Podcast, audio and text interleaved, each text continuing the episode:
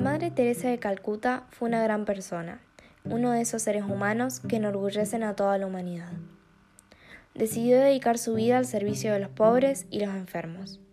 Durante 45 años, el mundo la vio socorrer a los pobres y enfermos de todo el planeta.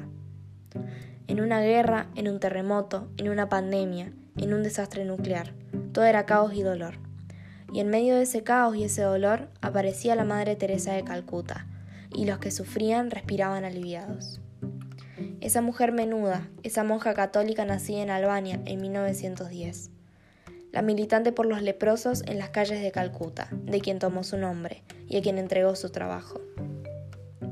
La Madre Teresa miraba a los ojos de todos los desprotegidos.